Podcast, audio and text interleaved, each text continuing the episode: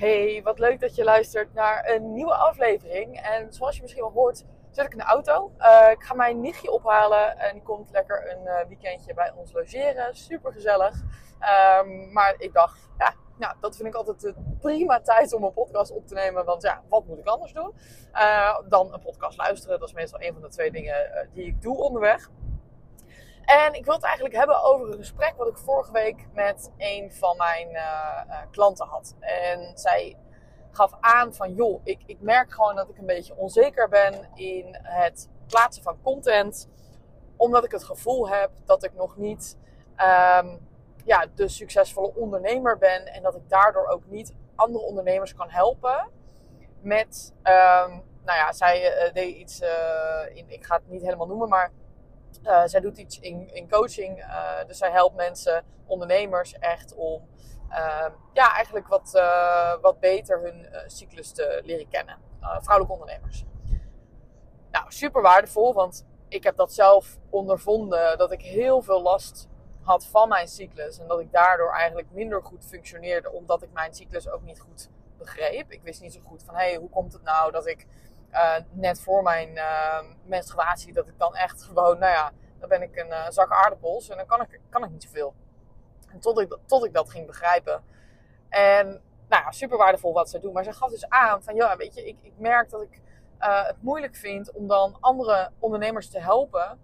Omdat ik zelf nog niet een succesvolle ondernemer ben. In haar ogen was ze nog niet een succesvolle ondernemer. En ik vind dat best wel een interessante vraag, want die krijg ik best wel vaak. En ik vind ook dat daar um, twee kanten aan zitten. Want er zijn bijvoorbeeld ook heel veel ondernemers en heel veel uh, coaches uh, die zodra ze enige ervaring ergens in hebben, dan gaan ze dat meteen andere mensen teachen. He, van oké, ik, uh, ik ben ervaringsdeskundige. Uh, ik heb zelf meegemaakt, nou ja, whatever. Ik heb een burn-out gehad. Voorbeeld. En dan na die burn-out gaan ze eigenlijk meteen mensen coachen die een burn-out hebben gehad. En dan komt de vraag omhoog van, is dat slim om te doen? En ik denk in dat geval nee. Dan denk ik, weet je, dan heb jij meer nodig dan alleen ervaringsdeskundige zijn. Wat heel goed is, denk ik, hè, om ervaringsdeskundige te zijn aan de ene kant. Maar ook aan de andere kant dat je ook meer, meer leert over coachen. Over uh, mensen, over uh, een stukje therapie, alles wat er voor nodig is. Dat je dat ook eerst gaat masteren en dat je dat ook heel goed kan. Voordat je andere mensen daarmee gaat helpen. Dus ik denk dat het ook een beetje verschilt met wat je doet. Um, want op het moment dat je inderdaad coach, mensen coacht met hun cyclus. Ja, je helpt ondernemers daarbij. En, en jij bent echt een uh, deskundige daarin. Ja, dat vind ik wat anders. Maar als jij bijvoorbeeld, dat vind ik ook een goed voorbeeld. Er zijn heel veel social media managers die zeggen: uh, Ik help jou aan meer volgers. Maar zelf hebben ze maar 150 volgers. Dat vind ik ook dat ik denk: Ja, discutabel. En dan vind ik wel dat je het eerst zelf moet laten zien dat je dat kan. Of je moet laten zien bij klanten dat je dat voor elkaar hebt gekregen. Dus het is niet, niet zwart-wit, weet je. Het is niet van, oh, uh, ik heb dat zelf niet. Dus dan kan ik andere mensen niet helpen. Want ik geloof er echt in dat jij niet alles hoeft te weten om iemand anders wat te leren. Want dat kan ook niet. Weet je, je kan niet alles weten en niemand weet alles. Ik weet ook niet alles. Maar ik kan wel heel veel mensen helpen met alles wat ik nu weet. Weet je, over tien jaar weet ik weer andere dingen en kan ik weer andere mensen helpen. Misschien help ik dan wel mensen die uh, ook weer vijf jaar later zijn of tien jaar later zijn. Ik zie dat ook bijvoorbeeld in mijn klanten, dat ze ook een soort van met mij meegroeien daarin. En uh, het hoeft dus niet zo te zijn dat als jij net een jaar onderneemt, dat jij geen ondernemers van 15 jaar kan helpen.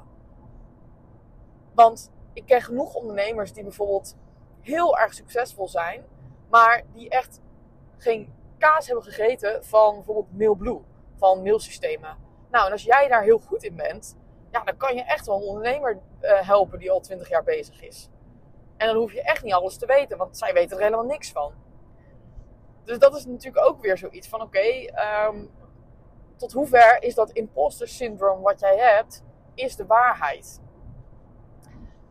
Maar ik vind wel dat je ergens een aantoonbare ervaring moet hebben. Of dat nou bij jezelf is of bij je klanten.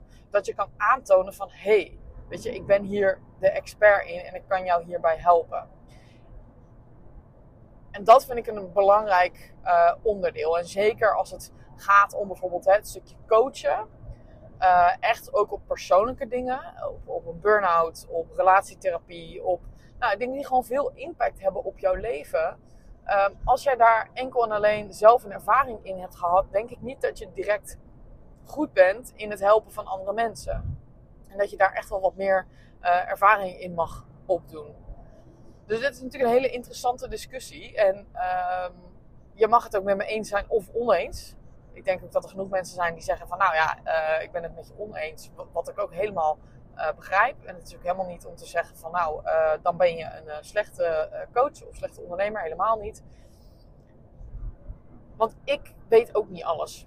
En ik denk dat dat vooral is als jij last hebt van het imposter syndroom. Dus jij denkt, hé, hey, ik ben niet goed genoeg kan mensen niet helpen, want ik weet niet alles. Dat dat dus ook 9 van de 10 keer echt in jouw hoofd zit.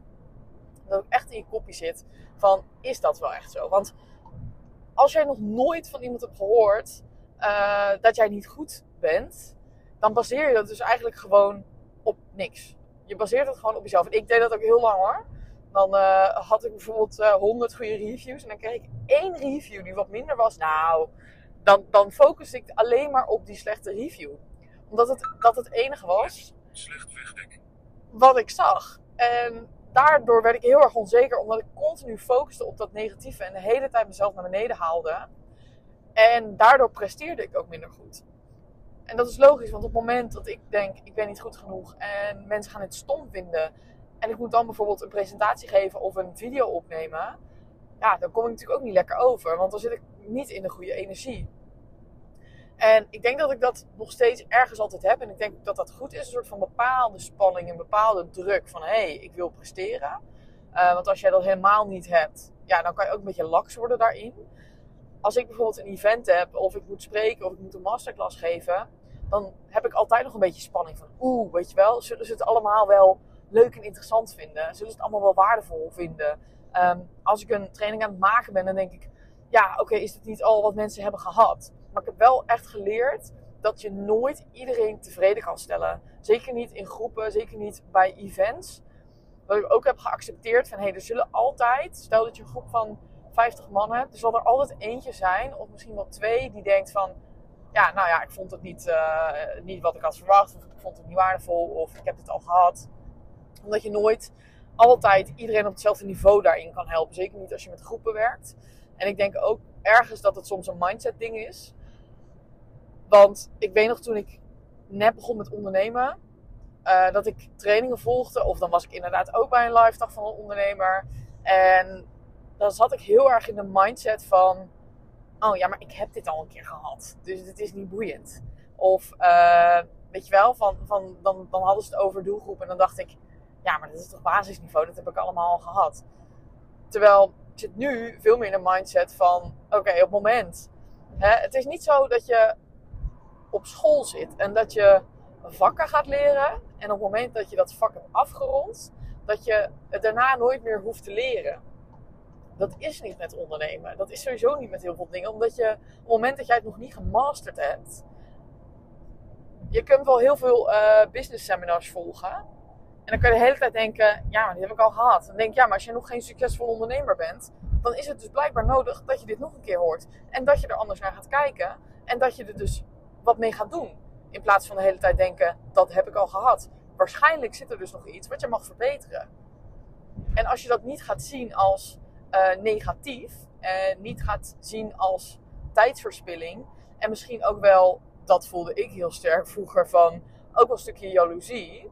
Dat ik dacht van, ja, waarom staat deze persoon hier voor mij? Dat had ik ook kunnen zijn, want ik weet dit al. Uh, dat zijn twee verschillende dingen iets weten en iets echt masteren en iets echt succesvol doen, zijn echt andere dingen. Want ik kan heel veel boeken lezen en ik kan een training volgen, maar als ik het niet zelf ga doen, ga ik het nooit masteren. En dat is dus het verschil tussen uh, kennis en het ook echt uitvoeren en het echt kunnen teachen. Omdat jij zelf hebt ervaren hoe het is als je dat gaat uitvoeren. En dat is hetzelfde dat je dus vaker dezelfde kennis mag horen, omdat het vanuit een ander perspectief komt. Het komt vanuit een andere ondernemer of een ander persoon die daar weer zijn eigen learnings uit heeft gehaald en die op, jou, op zijn manier aan jou gaat leren. En toen ik dat zo ging zien, uh, toen werd sowieso alles makkelijker. Omdat ik ten eerste niet meer in die negatieve mindset zat. Ten tweede ging ik veel meer leren, omdat ik echt kennis opnieuw en opnieuw en opnieuw echt ging doen. In plaats van alleen maar in me opnemen en er verder niks mee doen. En daardoor kwam ik er dus ook achter wat er voor mij het beste werkt. Want je moet nooit iets klakkeloos overnemen van iemand en dan denken, nou nu komt het succes. Hè? Ik heb een formule en die ga ik nu precies zo overnemen en dan moet het wel goed komen. Of denken van nou, ik heb deze kennis nu en dan komt het wel naar me toe. Nee, je moet het ook echt gaan uitvoeren, want alleen dan kom je erachter waar jij zelf tegenaan loopt en wat er voor jou werkt. En daarom geloof ik er ook niet in dat uh, één soort strategie voor elke ondernemer werkt. En ik heel erg van uh, het persoonlijke stukje zit, omdat ja, ik heb zo vaak gezien dat er dan een methode wordt geleerd. Alleen voor, voor elke doelgroep en persoon is dat anders. Hetzelfde met content maken. Ik kan tegen jou zeggen van hey, je moet het op deze manier doen. Maar als jij dat niet voelt, als jij daar uh, heel erg op vastloopt en jij bent gewoon een heel ander persoon, dan is het niet meer jouw content en dan werkt het gewoon niet. Dus ga stoppen met alleen maar kennis in je opnemen en ga het ook echt doen. En op het moment dat je echt dat imposter syndroom voelt, weet je, weet dan ook dat niemand alles weet. En bedenk ook van, hé, hey, wie is nou die ideale doelgroep? Die weet al deze dingen, die weet hij niet. Die ik wel weet. Dus dan kan je iemand al heel goed helpen. En ik denk dat dat het allerbelangrijkste is wat je in gedachten moet houden. En ik ben heel benieuwd of jij dit ook wel eens hebt ervaren, hè, dat imposter syndroom. Want ja, ik ben nu uh, al ruim vijf jaar aan het ondernemen. En heel af en toe komt hij ook gewoon nog omhoog. Dat ik denk, ja, uh, hallo, wat weet ik nou? Ik doe ook maar wat. Ik ben ook maar aan het leven. Ik ben ook maar wat aan het ondernemen. Uh, maar het grappige is, weet je, ik, ik, sprak een ondernemer die was 15 jaar bezig. En nou, die had echt een hele goede omzet. Ja, die had dat ook. En toen dacht ik, oh ja, zie je wel. We zijn ook allemaal hetzelfde. We, we denken altijd dat andere mensen dat niet hebben. Maar ja, 9 van de 10 keer is dat wel gewoon zo. Dus um, laat me vooral even weten. Uh, nou, via Instagram, je weet me te vinden. En uh, ik wens je een hele fijne dag. En ik hoop dat we elkaar weer snel spreken.